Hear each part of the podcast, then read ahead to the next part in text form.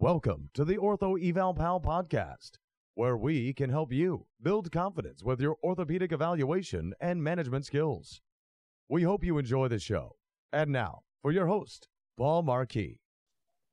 Hello, everyone, and welcome to episode 208 of the Ortho Eval Pal podcast. I'm your host, Paul Marquis, and today we are going to be doing an interview with a special guest Kurt Jepson, who is a physical therapist. We're going to be talking about some of the changes in PT over the last 30 years. We'll be going over some of the importance of mentorship, which I think is very important. We'll be talking about experience over evidence and vice versa.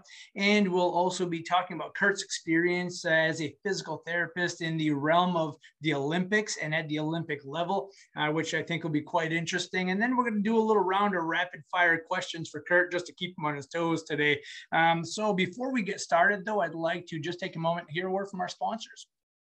At MedCore Professionals, we offer mobility aids, bracing and supports, compression garments, post mastectomy care, and much more. Your health and well being are important to us. Your recovery is our priority. Our certified team will guide you to the right products based on your medical needs, recent procedures, or mobility restrictions. Visit us on Route 1 in Scarborough or at medcorepro.com. We are Mark and Kelly Hassett, owners of MedCore. And we keep you moving forward. Hello, everyone, and welcome back. Today I have with me Kurt Jepson, PT, SCS, who is a board certified sports physical therapist and co founder of Saco Bay Orthopedic and Sports Physical Therapy with offices throughout southern Maine, which was established in 1988. He is a graduate of Bates College and the University of New England and has 35 plus years of experience working with athletic injury management and rehabilitation at the professional, collegiate, interscholastic, and recreational level. He became a pool provider for the U.S. ski team in 1998 and has been selected to accompany teams to three Olympic Winter Games, five World Championships, the Goodwill Games, and numerous World Cup events.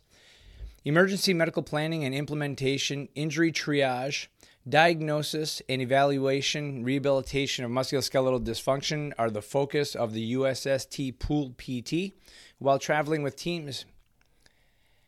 He was at the Atlanta Atlanta Paralympic Games in a similar role in 1996.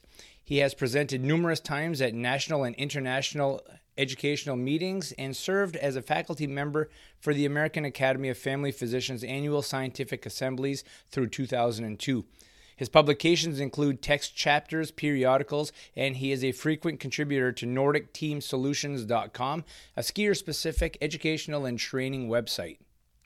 He was board certified as a sports specialist, SCS, by the American Physical Therapy Association in 1993 and was recertified in 2003 and 2013 a USSA Level 200 Nordic coach. He also contributed to the Level 200 manuals kinesiologic, and injury management sections.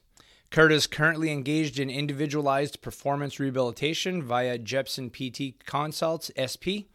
He is a high school Nordic ski coach in the Portland, Maine area, a master's cyclocross and skiing competitor, and active in New England Nordic Ski Association, or otherwise called NENSA, and the local skiing community. Originally from New Sweden, Maine, Mr. Jepson currently resides in Scarborough. Welcome back, everyone. So, before we get rolling here, um, I just want to start off with a little background on how I got to know Kurt. And, um, you know, we, we go back 30 years now, and I was in college.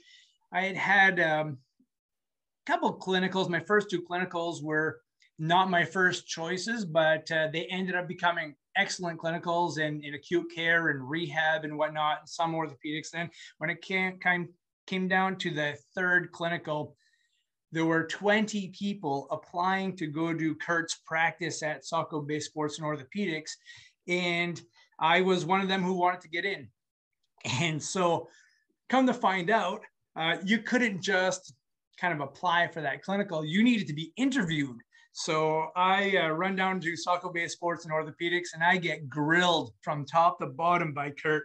It was question after question after question, and um, you know it was it was great. You know I, I loved it. I loved the challenge, and uh, I did well enough where I was able to get in on that clinical, and it was really one of the best experiences I've ever had in my life. I think that having that clinical really jump started my career and got me on my feet quickly. And as a new grad, I was ready to go right from the time I uh, started my first job.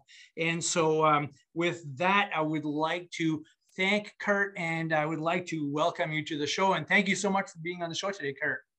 You bet, Paul. Happy to be here. So you know, it's uh, it's been fun. I mean, uh, for 30 years, I've been contacting you. You know, when I have these tough questions, and uh, you've always been there as a mentor for me, and uh, really a great guy. Kurt's a super smart guy, um, and I he really has always been there to answer my questions. Really appreciate that, Kurt. We're gonna. Uh, that's all the accolades I can take. I'm going to disappoint you here, Paul. I think as we continue this conversation. I think it's going to be fun. We're just going to, you know, we're, we're winging this today, and um, and I think that's exactly how it has to be. Um, we're going um, uh, right from top to bottom here. We could talk all day on multiple levels and on multiple topics, uh, but what I'd like to do here is just give the folks out there uh, a little more background besides what we have in your bio. Talk to me about the last uh, you know 30 35 years about what you've been doing how you got started in physical therapy and and where you're at now. Well this uh, the quick story is um, played uh, varsity sports at Bates College had a had an injury um, to uh, to my right hip I think my junior year um, and spent most of that the tail part of that season in the training room at Bates. Uh, and actually, the athletic trainer there was also a physical therapist. And uh, he's a Penn State grad. Uh, and the things John was doing um, thought were interesting. I was always kind of a science guy. I thought I wanted to go to veterinarian school, actually. Um, and all the stuff he was doing uh, to try and get me up and running, I thought was really interesting. Things he was talking about seemed interesting, interesting. And actually, John uh, went on to uh, apply to the first UNE University of New England uh, osteopathic class. He was in the first graduating osteopathic physician class uh, after he left uh, left his Bates career. So that kind of get me started with the idea after after Bates that I might want to pursue this whole sports medicine rehab side of things and after a couple of years of of uh, teaching high school and uh, ski bumming around. I uh, went to UNE, got out in '85, um, and knew I wanted to get away from New England for a little bit. So took my first job down in Charlotte, North Carolina, um, and worked for uh, a couple surgeons down there. Spent about three years down there, knowing at some point I wanted to come back to to Maine and open uh, hang my hang my own shingle which happened in 1988. I think was the first office of Saco Bay Orthopedic and Sports PT in Saco. Uh, so my uh, my first uh, partner Larry Rizigo, who was a classmate, uh, opened shop, and then uh, that practice uh, over the subsequent years and, and to multi uh, multi site situation of I believe a dozen sites. Uh, after which we were acquired uh, by Select Medical Board. 2012. Uh, it's been a few years already. It's hard to believe it's been that many years. Um, and continued to work uh, for uh, Select Medical until this past March when I retired from uh, clinical work. And uh, I've just kind of tried to get a couple of side hustles going to just to, to stay in it. So uh, I think it's I think it's tough when you spend, uh, in my case, about 35 years uh, doing doing something. It's it's hard, even though it, it seems time chronologically uh, to hang things up. Your uh, your entire identity sometimes revolves around uh, what you've done for work, and if you like it, you just don't want to let it go entirely. So um, so that's I guess this new venture is my way of trying to uh, keep my hands in it a bit until until it's time for uh, for a plot somewhere. Yep. Sure, uh, that's great. So, Kurt, I know that you have a ton of experience, and um, you've always been that type of guy. I remember this when I was a student of yours. Uh, we, we, would review and review and review the research, and um, everything was evidence based. We really uh, you pounded that into me really hard when we were uh, when I was a student of yours, and, and, I remember working hard. And for those of you who are young therapists, I'm going to tell you right now, or even young medical medical providers, you could be a an NP or PA uh, or OT, PT, doesn't matter.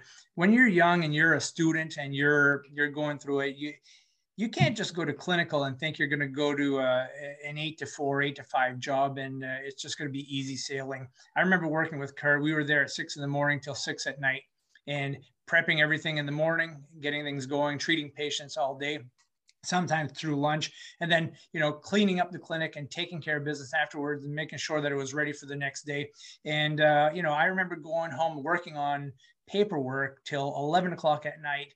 Uh, kurt would correct it you know and make sure that i was on the right track and uh, really mentored me through that and pushed hard. And it wasn't easy. And I, I, think that that's important that you go above and beyond, especially as a student uh, when you're on clinical, to really uh, make an impression and uh, to learn as much as you can and to absorb as much as you can from the experienced people that are around you. So, um, you know, so Kurt has always been great at working hard, number one, and always looking at the the evidence. So, my question to you, Kurt, over the years, the 35 years that you've worked as a therapist, have you ever felt that experience trumped some of the evidence that was coming out? Uh, yeah, I would say uh, I would say that's happened. Um, I think probably one of the most uh, one of the easiest things for me to remember was in the course of ACL rehab uh, when back in I don't know came up from North Carolina in the late 80s. So I'd say by the mid 90s maybe. Um, you know there was a, a big change to closed chain exercise for ACLs. And you know, if it's a if it's a BTB, um, you know, obviously there's a, a, high morbidity rate for the patellofemoral mechanism with that kind of thing. Um, and it just seemed to me like all with all this closed chain activity, uh, since you're dealing with a traumatized harvest site, why would you treat that body part 180 degrees from how you would treat a jumper's knee, neuropathy, say, for. Um, by doing terminal extension, closed chain stuff where you are, you know, seating the infrapatellar region in the, in the, femoral groove, you know, which happens based on who you read, you know, 20, 30 degrees or know, you're on up to zero. And so you have an irritated tissue from being harvested, and then you're going to just irritate it further by making it seat itself in the femoral groove from 20 to zero degrees over and over again. And I just noticed, you know, a high percentage of my people just developing anterior knee pain um, post-op, um, a higher percentage than when I was seeing people in the 80s um, doing open chain stuff, starting that way. And I said, you know, this whole closed chain thing makes sense when you look at the research and you look at that surrogate robotic models or you look at the surrogate cadaver studies and it all makes kinematic sense but i'm not seeing that in the clinic in terms of results and outcomes.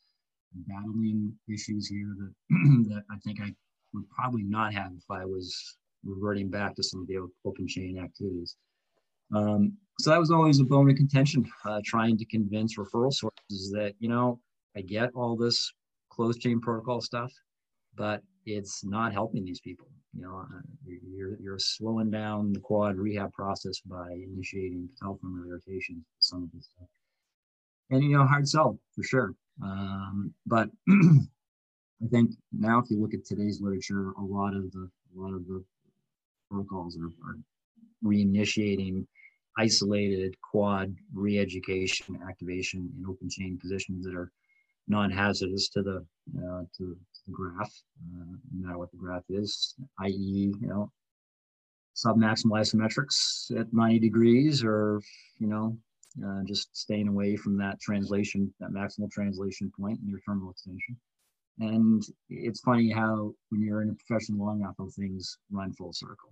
So yeah, I think I think where people are now are back where things were in the late 80s. mid, mid to late 80s. Yeah. And it, this is so interesting because uh, for all of you who are listening today, Kurt and I put this together really, really last minute. I didn't even send him a set of questions for this. And uh, he is, he's answering this exactly. I was going to, I was going to kind of fall into asking you the question about how the ACL and rehab has turned in the last 30 years. And I very clearly remember treating patients in the open chain when I first started treating ACLs.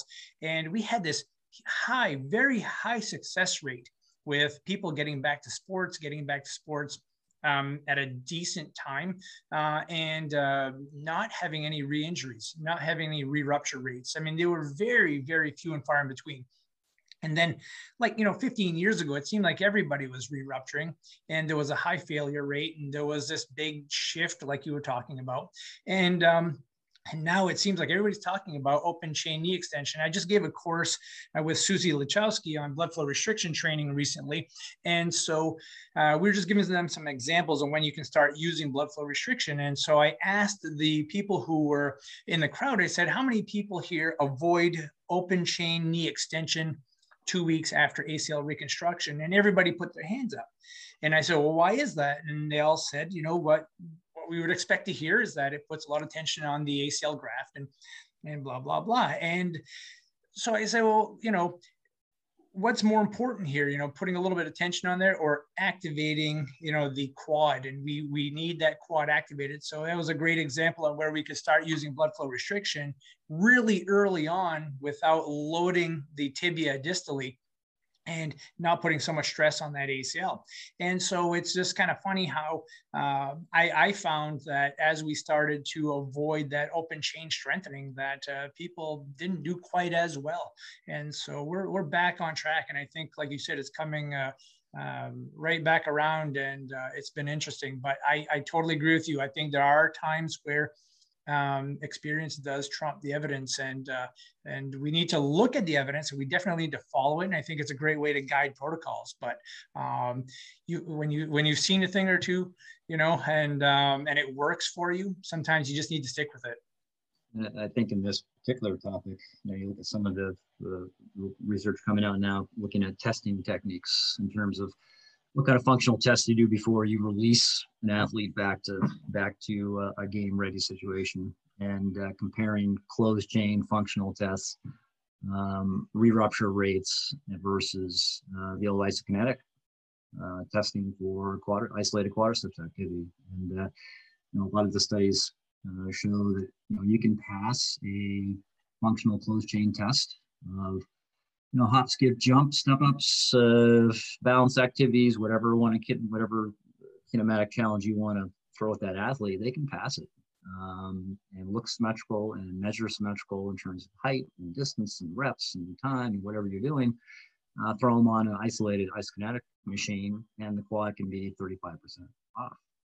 And look at re-rupture rates uh, associated with a weak isolated quadriceps, and you know, really sets you up for failure. Um, so it, it's funny how how uh, rehab techniques drive a testing procedure that is solely based on the techniques you were just using, and you get stuck into this little box where, yeah, of course you're going to pass that test. That's all you've been doing for rehab. But does that mean that when you expose that joint to different forces uh, that are higher, different planes of force vectors, whatever, is that going to be able, you're going to be able to stabilize that? Um, yeah. And, you know, I think of the answer is, well, um, if you get a, certainly get a 30% plus efficiency, no, there's going to be a problem there mechanically for sure. So, so uh, yeah, I'd, I'd say that's in terms of, of, you know, anecdotal gut feeling over what's the current trend in the literature. I think that's probably the, the best example I can I can think of over the last 30 years for sure. Sure, sure, absolutely. That was the first one that came to my mind too when I asked you the question. So it's kind of funny we were thinking of the same thing. Um, Kurt, you've you've had some experience working at the Olympics. Uh, can you fill us in a little bit on how you got there? I'm sure you didn't like just raise your hand and say, "I'd like to go to the Olympics," and then you were able to go. Um, what kind of process was that? How did you get involved? In, um, and tell us a little bit about what that was like when you were there. Um, it was a classic example of it's who you know, not what you know. Um, I, I was doing some uh, teaching for the American Academy of Family Physicians, which is uh, the second largest physician group behind the AMA. Um, and uh, actually got connected with that group through uh, a buddy, Barney Poole, down in uh, Georgia, who uh, was at the Hughston Sports Medicine Clinic. And I interned with, with Barney my last rotation down in Atlanta. Um, so kept in touch with him, got kind of chummy, and, and um, he had connections through Hughston Sports Medicine to uh, get involved with this, you know, this academic endeavor.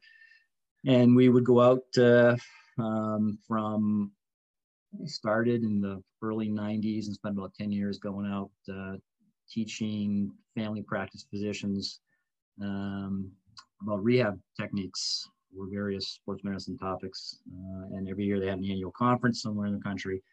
And part of the educational process was a rehab component. So Barney and I would, would kind of do that. One of the, one of the physicians on faculty staff um, was a guy named Wade Lillegard from Duluth, Minnesota, and he was a ski team, uh, a Nordic ski team doc, uh, volunteer pool. So um, he just said one day, "You're from Maine, you must ski." And I said, "Yeah, I ski." And he said, "Ever thought about working with the the ski team?" And I said, "Let me think about it." And two seconds later, I said, "Yeah, yeah we can do that." So, uh, so he uh, he uh, started uh, gave me the name of the U.S. ski team medical director.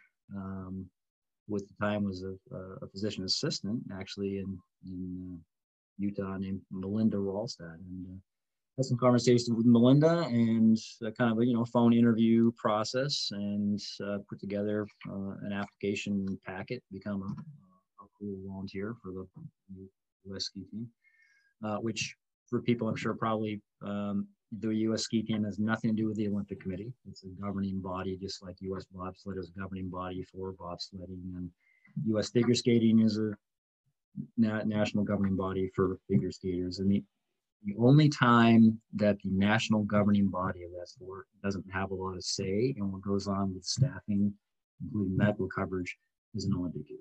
That in that Olympic year, the U.S. Olympic Committee kind of takes over every sport and their national governing bodies uh, start to lose say in terms of um, coaching staff and medical provision and that sort of thing. And the Olympic Committee tries to, to, to keep the national governing body staffs, obviously coaches, uh, named athletes to the upper echelon teams, whatever, um, to be able to go to the Olympics. There, there, there's definitely some things that, that are different. Um, so for the 2002 games, um, I, because the United States Olympic Committee did not recognize physical therapists as being qualified medical pool providers, um, they only used athletic trainers in that role. Um, because of that, of that stringent criteria, uh, even board certified SCSs weren't really considered viable uh, personnel for that, that role. Um, I actually went to the Salt Lake Games on a wax tech um, certification. So I basically was uh, was given a service tech bib to be able to get into venues and got on the uh, the named list of people able to travel with the U.S. ski team as a wax technician. Uh, so that's how I got my credential there. Um, and the uh, U.S. ski team medical director Melinda after those 2002 games, and you know this is really we need to start petitioning uh, the Olympic Committee to, to recognize sports uh, certified specialists PTs as viable practitioners, and to be able to get a U.S. OC credential to travel with the sports teams as part of the U.S. Olympic Committee medical entourage.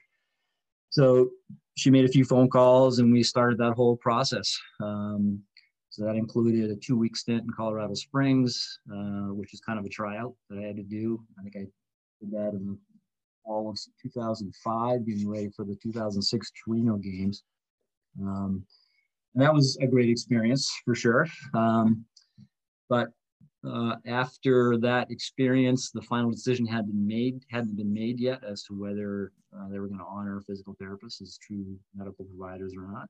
Um, and the word came down sometime probably in December of that year that, uh, that the committees involved had uh, had met and decided to, for the first time in the history of the, of the U.S. Olympic Committee, to recognize board-certified sports PTs as viable uh, practitioners to be able to travel with United States Olympic Committee teams. Um, and uh, I believe I was the first person in the country named in that in that role. That, uh, nice, uh, awesome. That was that was kind of the achieving part of my career, I guess, just to know that that uh, that work. Um, you know, I don't I don't know how much it was my tryout, and you know what I had done for the for the ski team over the all the previous years at World Cups, and obviously a good relationship with the medical director and uh, the team physicians and uh, the Colorado Springs situation certainly was a good, good situation. But uh, it was nice to know that that door had been opened now to um, board certified sports PTs to be able to least stick their uh, throw their hat in the ring to try and be selected to travel with uh, winter and summer game uh, teams. Uh, and there have been there have been since then.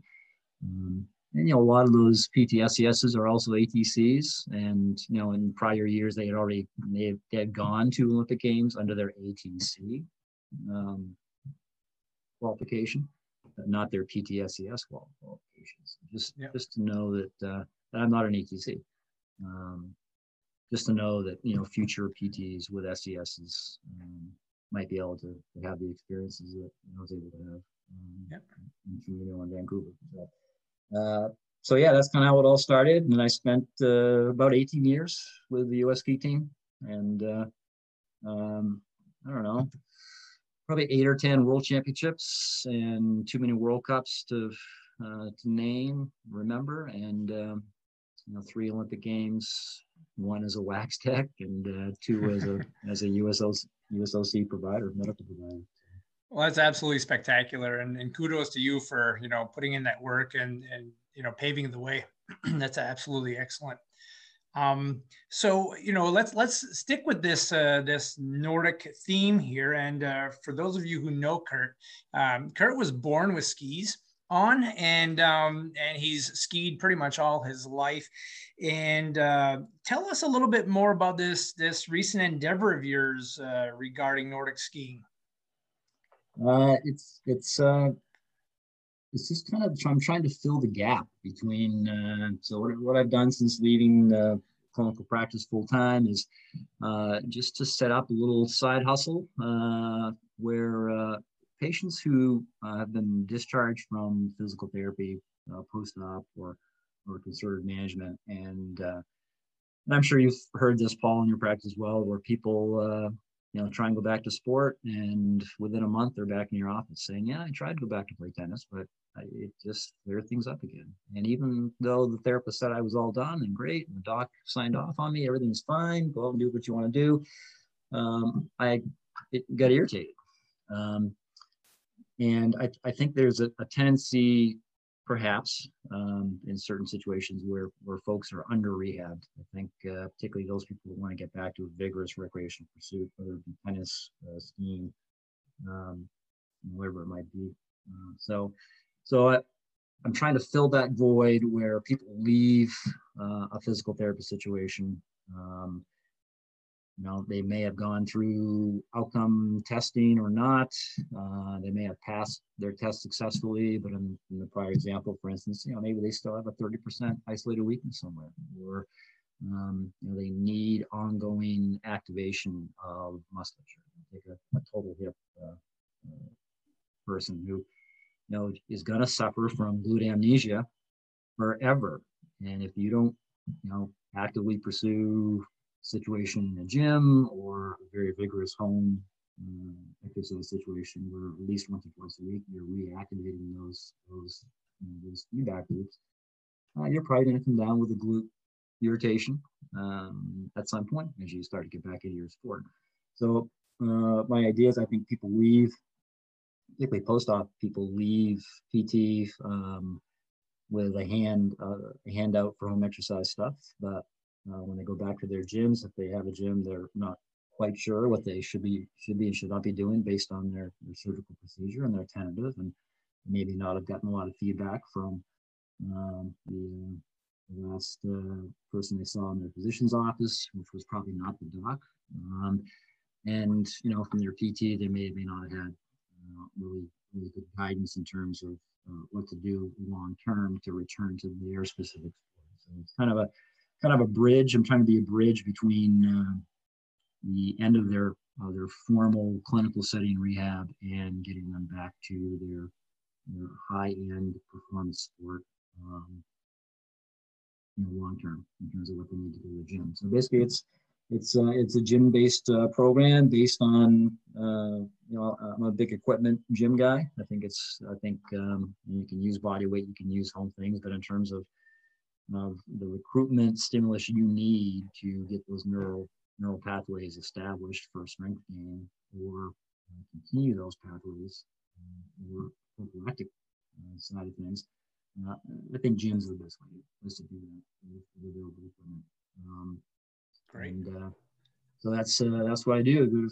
Take them to the gym, set them up with a with a program. Uh, they go out to their own gym, do the stuff, get them back every couple of weeks for uh, objective uh, testing, make sure they're uh, where they need to be, and just monitor problems and get them in the mindset this is a life commitment for me. to Be able to keep playing playing golf or tennis or ski at the level I want to. I've got to go to my gym once or twice a week and just do this as part of my life. Um, yeah and, uh, and that's and that's kind of where it is. Yeah, and I think I think that uh, this works really well in the sports realm, but you can always carry this over too into you know people who are are working out there and doing physical labor and, and whatever it is they do for a job. Um, you know, we we use the sports medicine approach, and unfortunately, a lot of people out there, you know, have thought of us, yourself, and and uh, your practice and our practice as you know training people to become Olympians. And I think that when we say that we use a sports medicine approach, it's just that it's bridging that gap from rehab to getting back to that sport or rehab and getting back to that job. Um, you know, we've had people who have to change cutting blades in mills and they need to be able to, to lift up to two, three, four tons of blades in the course of, you know, a couple of hours. And so we need to train them to be able to do that activity and simulate it as much as possible as safely as possible with body mechanics and very specific training and stuff like that. So um, i really i really like that concept and i think there is a definite need especially for those people who just want to continue to to fuel their fire you know and uh, and those who are passionate about doing what they want to do. Um, unfortunately as we get older we break down a little bit and we need some fine tuning and um, and, and that's where this is is really beneficial. So I hope this this catches on and and grows, um, not just in your area, but you know into uh, other other locations. Right. I think I think there's a, a real tendency for people um, and and for patients to get advice from practitioners that you know once you get back into your sport, 100%, the sport will keep you strong and where you need to be well, you know, people I, I hear that comment all the time where, you know, well, I go back to playing my sport and that should keep me fit. That should keep me strong where I need to be strong. And that should, you know, keep everything all right. And, you know, my, my classic rebuttal to that is, well, if that was the case, there would be no such thing as sports medicine. If athletes play in their sport, that's all they needed to like stay strong and healthy and specifically conditioned uh, just by participating in their sport or their vigorous job, where it might be none of us would have a job. We would all, you know, we would never see these people, right? Because yep. there's never a biomechanical flaw. There's never a weakness that raises its ugly head uh, because they're playing their sport. They're always going to be fine. And we know obviously that's, that's not. Yeah, yeah. It's not always about treatment, but it's about management. You know, um, we can we can treat till we're blue in the face. If we don't have a good diagnosis number one the treatment isn't going to be successful. And um, sometimes we just need to uh, look at you know how do we manage these situations a little bit better? And uh, that way that can take you into a different you know direction. So oftentimes uh, you know we see people who uh, come into the clinic and we think that we have to do something with them all the time. Like like we have the answer to it and that we have to treat it but uh, sometimes catching something early you know and and people say that pts can't be diagnosticians that you shouldn't be diagnosed they always taught that us in school you know you you can't give a diagnosis and uh, that's a bunch of bs uh, when you get an order that comes in or a referral that comes in and says shoulder pain or hip pain, I mean, there's a multitude of diagnoses here that we can be playing with, and uh, we have to really put on our detective caps and uh, do a lot of work to sort and sift all that out so we can offer the best treatment possible out there. Well, that's really the fun in my mind. That's the the most rewarding and the fun part of PT is being a detective. Like you said, you know, I love that term just because, uh, you know, if you if you worked off a referral sheet, um, just think how boring your day would be if you took uh, everything you see in a referral sheet as as face value and that's the problem, and go ahead and, apply your PT guide driven uh, interventions for that that particular situation. What a boring workday. Yeah. Um, yeah. So uh, yeah, diving in deeper, having the and you know, and to dive in deeper, you need to a be inquisitive. Uh, you need to scour the operative note, make sure that every little um, invasion of tissue, you know, might be a future symptom site. Um, you know, knowing procedure in terms of what you need to be protective of and what you don't need to be protective of, and, and getting that information, uh, and then having you know a very, very sound anatomic and kinesiologic education behind you to you know draw those correlations and, and to be a good detective in terms of yeah this hurts why you know why? Or this makes no sense whatsoever. Let's let's wander down some other some other road. So um, and, and that's where the, the lifelong learning process really starts is knowing that uh, yeah you're never going to know everything.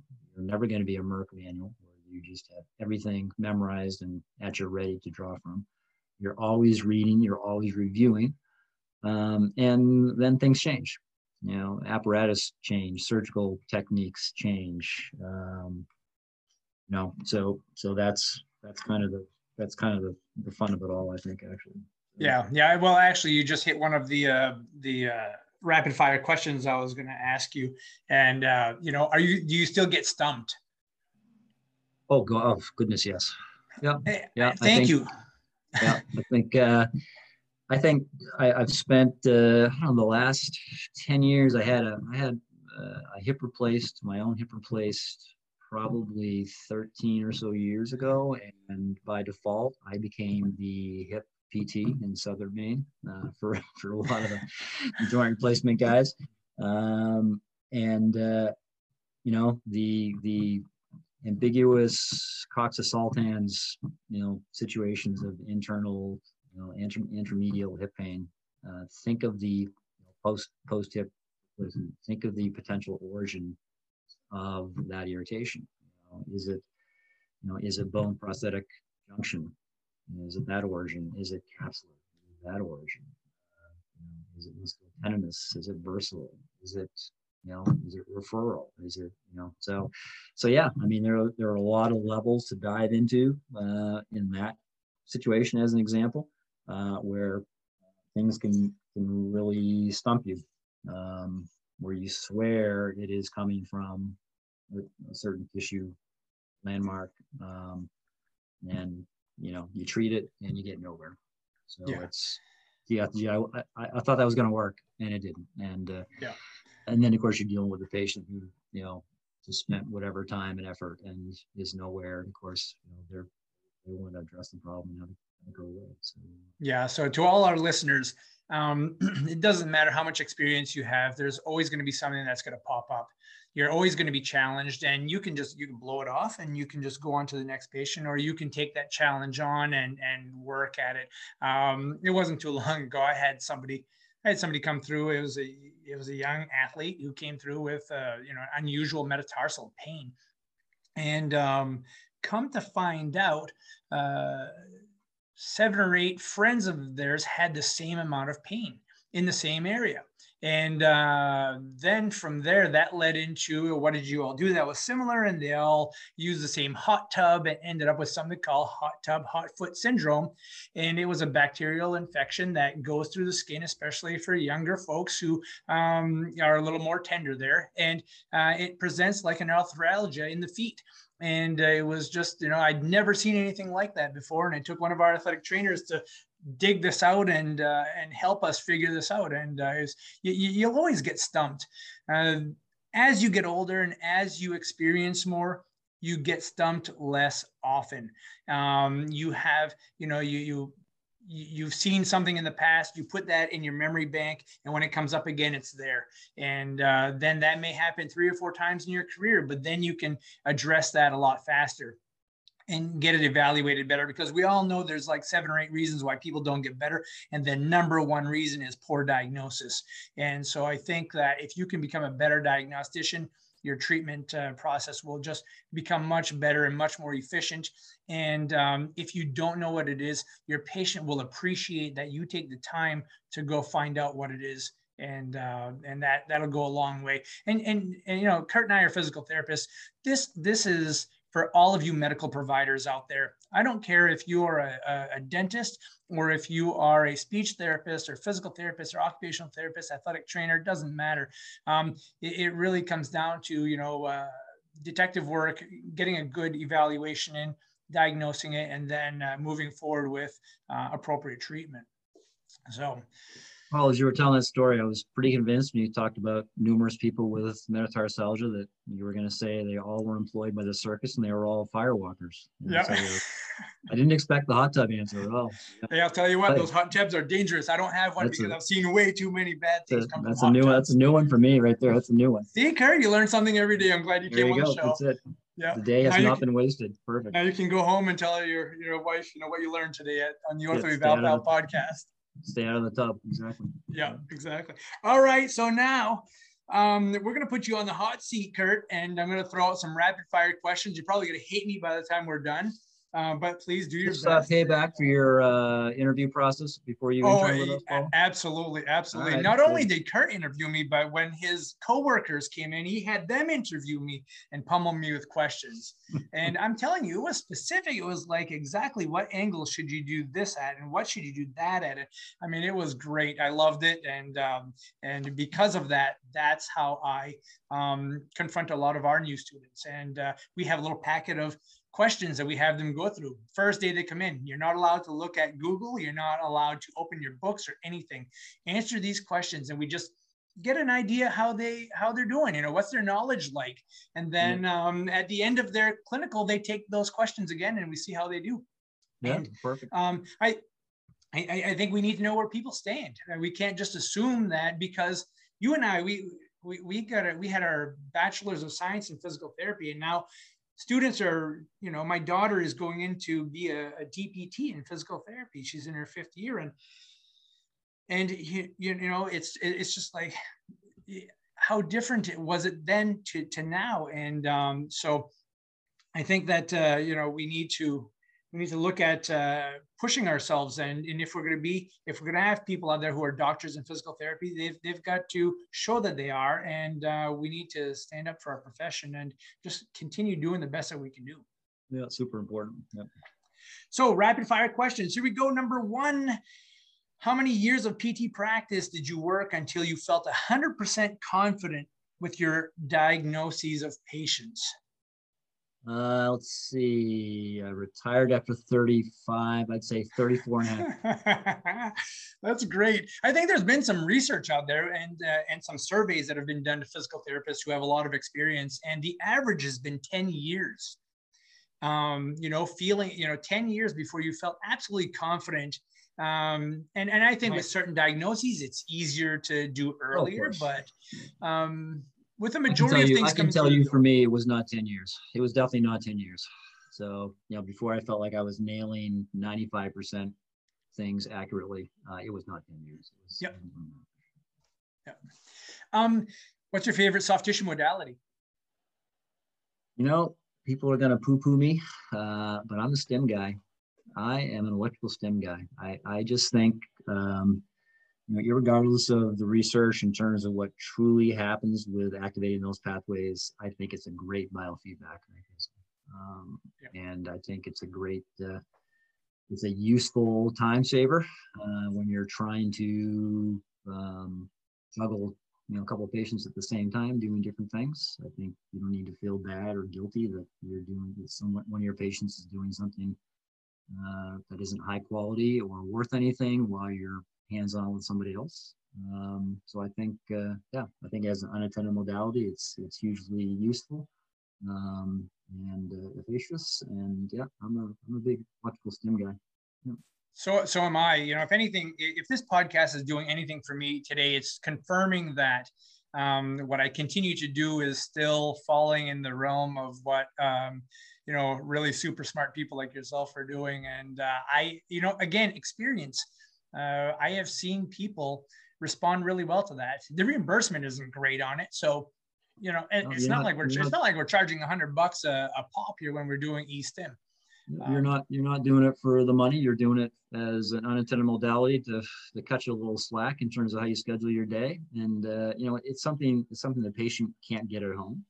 Um, the research certainly uh, is not anti-stim. Uh, if you look at some of the spinal cord papers, at least uh, some of those research papers, you know, the, the evidence is, is pretty uh, is pretty positive in terms of its of its benefit. Um, so um, so yeah, I think a, a, useful useful modality that uh, that certainly has enough uh, enough research behind it to, to justify its use.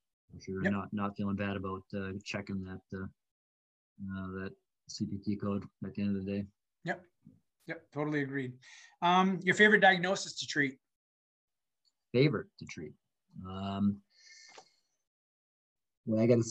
I'd have to say that is probably posterior tibial tendonitis um, just because these people have seen a bunch of different practitioners. They've gotten uh, different song and dance from every single one of them. Uh, no one has really taken a, a serious look at their uh, their foot ankle architecture um, in terms of subtalar activity and uh, what's going on with first ray and what's going on further up the chain, um, everything from hips on down.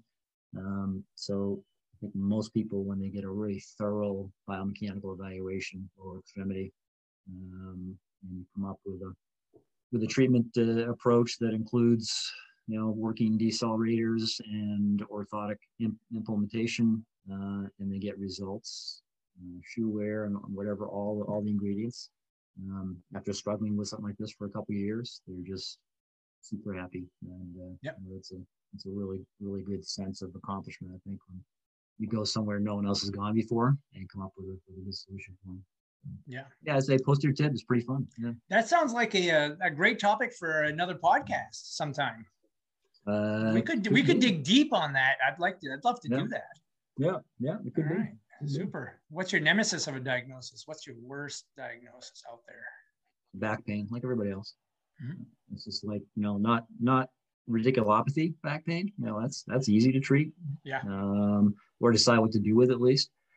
But just that centralized low back pain, you know, that just uh, just comes out of nowhere and has been unresponsive to everything we've had in the past. And uh, now I've always I've always kind of blamed it on on annular sprains and posterior posterior wall dysfunction. But you know, how do we know? You know, there's yeah. there's so many potential culprits there, um, and the exam tools are aren't awesome uh, in terms of specificity and sensitivity. I don't think.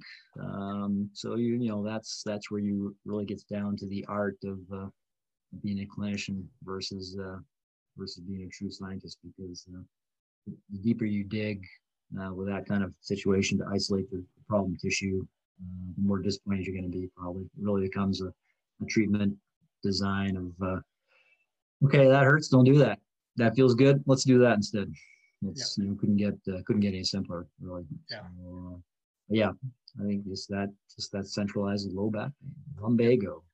Yeah. No particular reason. Yep. All right. Your favorite pastime? Favorite pastime? Yeah. Um, sports. You know, I think in, in order. I guess as a as a masters athlete, um, you know, Nordic skiing's been been, uh, been part of my life now for for so many years, and alpine skiing as well and gotten into uh, some masters bike racing and uh, yeah so kind of i guess skiing and cycling sure yeah. awesome great okay best pt student you ever had you uh, I was just throwing that out there just to really put you on the spot. You, you know, knew, I know you knew what I, you knew what I was going to say, and I'll, I'll tell you, Paul. And I say that it's, it's not a joke. Um, I don't know if you remember when I had your aunt, Janet. Remember? Yes. Yes. Yes. And that was about the era, I think, when you came on as one of our interns. And uh, I think I had seen her um, following your time with us. And, uh, she was inquisitive. She said, "Yeah, how's my how's my nephew Paul doing? How do you do?" And I said, "You know what, Jim?" I said, "At this point, he is the best intern we've ever had. He's had he's had." And you know, she would say, "Why? Why?" Hey, what comes down to being inquisitive, being interactive, both with you know clinicians and patients. Uh, and anytime I asked him a question he said he didn't know, he didn't ask me for the answer. He went to go find it or at least he asked me, where can I go from it? And, you know, as a, as a self learner and, uh, you know, those are the people who make the best interns. People that when they don't know something, don't ask you for the answer as their mentor, as their, as their um, clinical instructor. Uh, they may say, should I go look for that here? Or they don't ask anything. They just go dig and find it. Um, well, those are the good interns. You know, the ones that well, don't want to spoon fed. They want to find it out for themselves. So. Yeah. yeah, I think it's the best way to learn. And I didn't set that that question up to pat myself on the back. I just, uh, you know, you just got patted. So it was, it, was, it, was, it was just fun. Yeah. Deservedly slow, deservedly so. Yeah, um, right. yeah, no, it was, it was a great time and uh, I learned a, a ton. And I, I, I know that I, I would have loved to have worked with you soon after college and uh, didn't have an opportunity. We, have had some because, we've had some good ones over the years. We've had yeah. some good ones over the years. We really have. Yeah. You, no, you you folks have really uh, been well known for for excellent practice. Um, so, next question: Your favorite ACL graft? Uh, I'm gonna get flack for this, but I love hamstrings. From from a situation of being able to rehab them, uh, hamstrings for sure. Um, you know, self-femoral morbidity is is still an issue and I realized, you know, there's certain populations that really shouldn't be getting hamstrings or can't get hamstrings, um, and that BTB is still still the gold standard. Um, but uh, I I would rehab an adult hamstring graft over uh, tel, um, any day of the week for sure. Yep. And the last question I had for you: uh, best advice you can give a young medical provider who is just starting out in the medical field now. Uh, just know that you're signing on. You're signing on for your life, uh, and you know, I hope that you enjoy science. Uh, I hope you enjoy studying the art of movement. Uh, maybe athletic movements, maybe non-athletic movements, but you just that whole that whole mechanical situation uh, intrigues you and that uh, this is going to be a lifelong learning situation where things change. And you know, there's a standing joke around around my house where uh, you know my wife is a, a rabid reader, and you know, she say, "What's the last book you've read?" And I said, "I don't read books. I just don't read books. I, if I read, it's a journal. Uh, you know, I'm at the beach, it's a journal. If I'm on a plane, it's a journal." And she just she razzes me, "Don't you really want to you know, become more worldly and read a book? And I said, yeah, maybe someday. But, you know, right now I just feel guilty if I'm reading a book when I should be reading a journal. Um, yeah. And I enjoy reading it. It's not because it's not, it's not a chore. It's just like, yeah, I should read that article. And you do. And next thing you know, you're into it. And, you know, maybe you go as far as the abstract and you put it down. Or maybe just say, that is cool stuff. I'm going to keep going.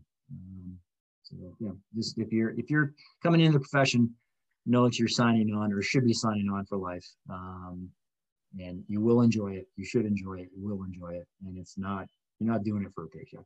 Um, you're doing, you're doing it for a lot of other reasons. Absolutely, absolutely, and uh, we were like we were talking about earlier before we even started the podcast. You know, it's uh, you you get to a point in your career where you know fueling that that fire can sometimes be a little bit difficult. You you can have a little fatigue, but um, in the morning I always get up and I always get excited about coming to work, and uh, sometimes it's it's about you know throwing something else in there like you are you know training folks on a higher level you know between uh, between therapy and getting back to their sports. And mine is you know podcasting and youtubing about different diagnoses. And like you i have a jospt on my nightstand um, you know and uh, sometimes i like the article sometimes i don't. But hey, you know, uh, you keep involved, and uh, that's what makes you better, and that's what makes you happy and passionate about what you do. And it doesn't matter what profession you're in. Uh, you know, this this just uh, works with uh, with anything out there. So, um, Kurt, I can't thank you enough for being on today's show. I really appreciate all your time and your expertise and um, you know your willingness to get back to me when I give you a phone call and say, "Hey, Kurt, you know I've got a challenging case here. I just need your input." And um, you've always been there, and I really appreciate that. And uh, you know, keep doing what you're doing. It's it's great. I think that uh, people look up to that, and uh, it helps to drive them forward and, and harder as it has for me.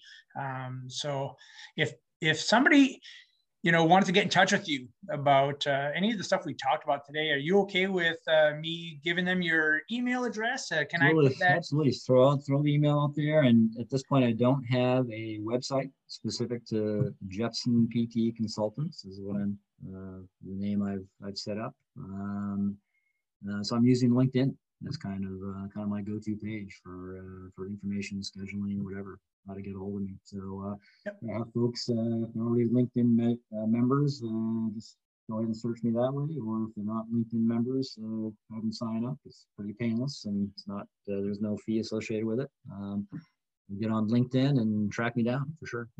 Yep, super. I'll put some links in the uh, show notes today of uh, today's podcast, so that uh, if you did want to get in touch with Kurt, you know, go ahead and uh, send a message to him. If you wanted to get through to him through me, that's fine. Uh, get in touch with me. You know how to do that. And uh, folks, don't be afraid to send over your questions, any orthopedic questions you might have um, for us to put on the show. I'd be more than happy to dig deep, make sure we get you some good information. And um, if we ever make a mistake on the show, or you say, you know, Paul said something I really don't agree with, hey, don't be afraid. You know, uh, shoot that over to me, and uh, we'll have a conversation about it. I think that uh, the more we converse, the more we collaborate, uh, the more we learn, and it all comes down to one thing: okay, getting our patients better. They are number one here and uh, that's why we do what we do. And so we can only do that better uh, when we continue to learn more and, uh, and learn from people who are experienced like uh, kurt and, and, all those other folks out there who are super passionate about what they do. So again kurt thank you so much for being on today's show. And um, for all of you who are listening thanks for listening and we appreciate you being there. Have a great day and take care. We hope you've enjoyed the show. For some more awesome content go to orthoevalpal.com can't wait to see you there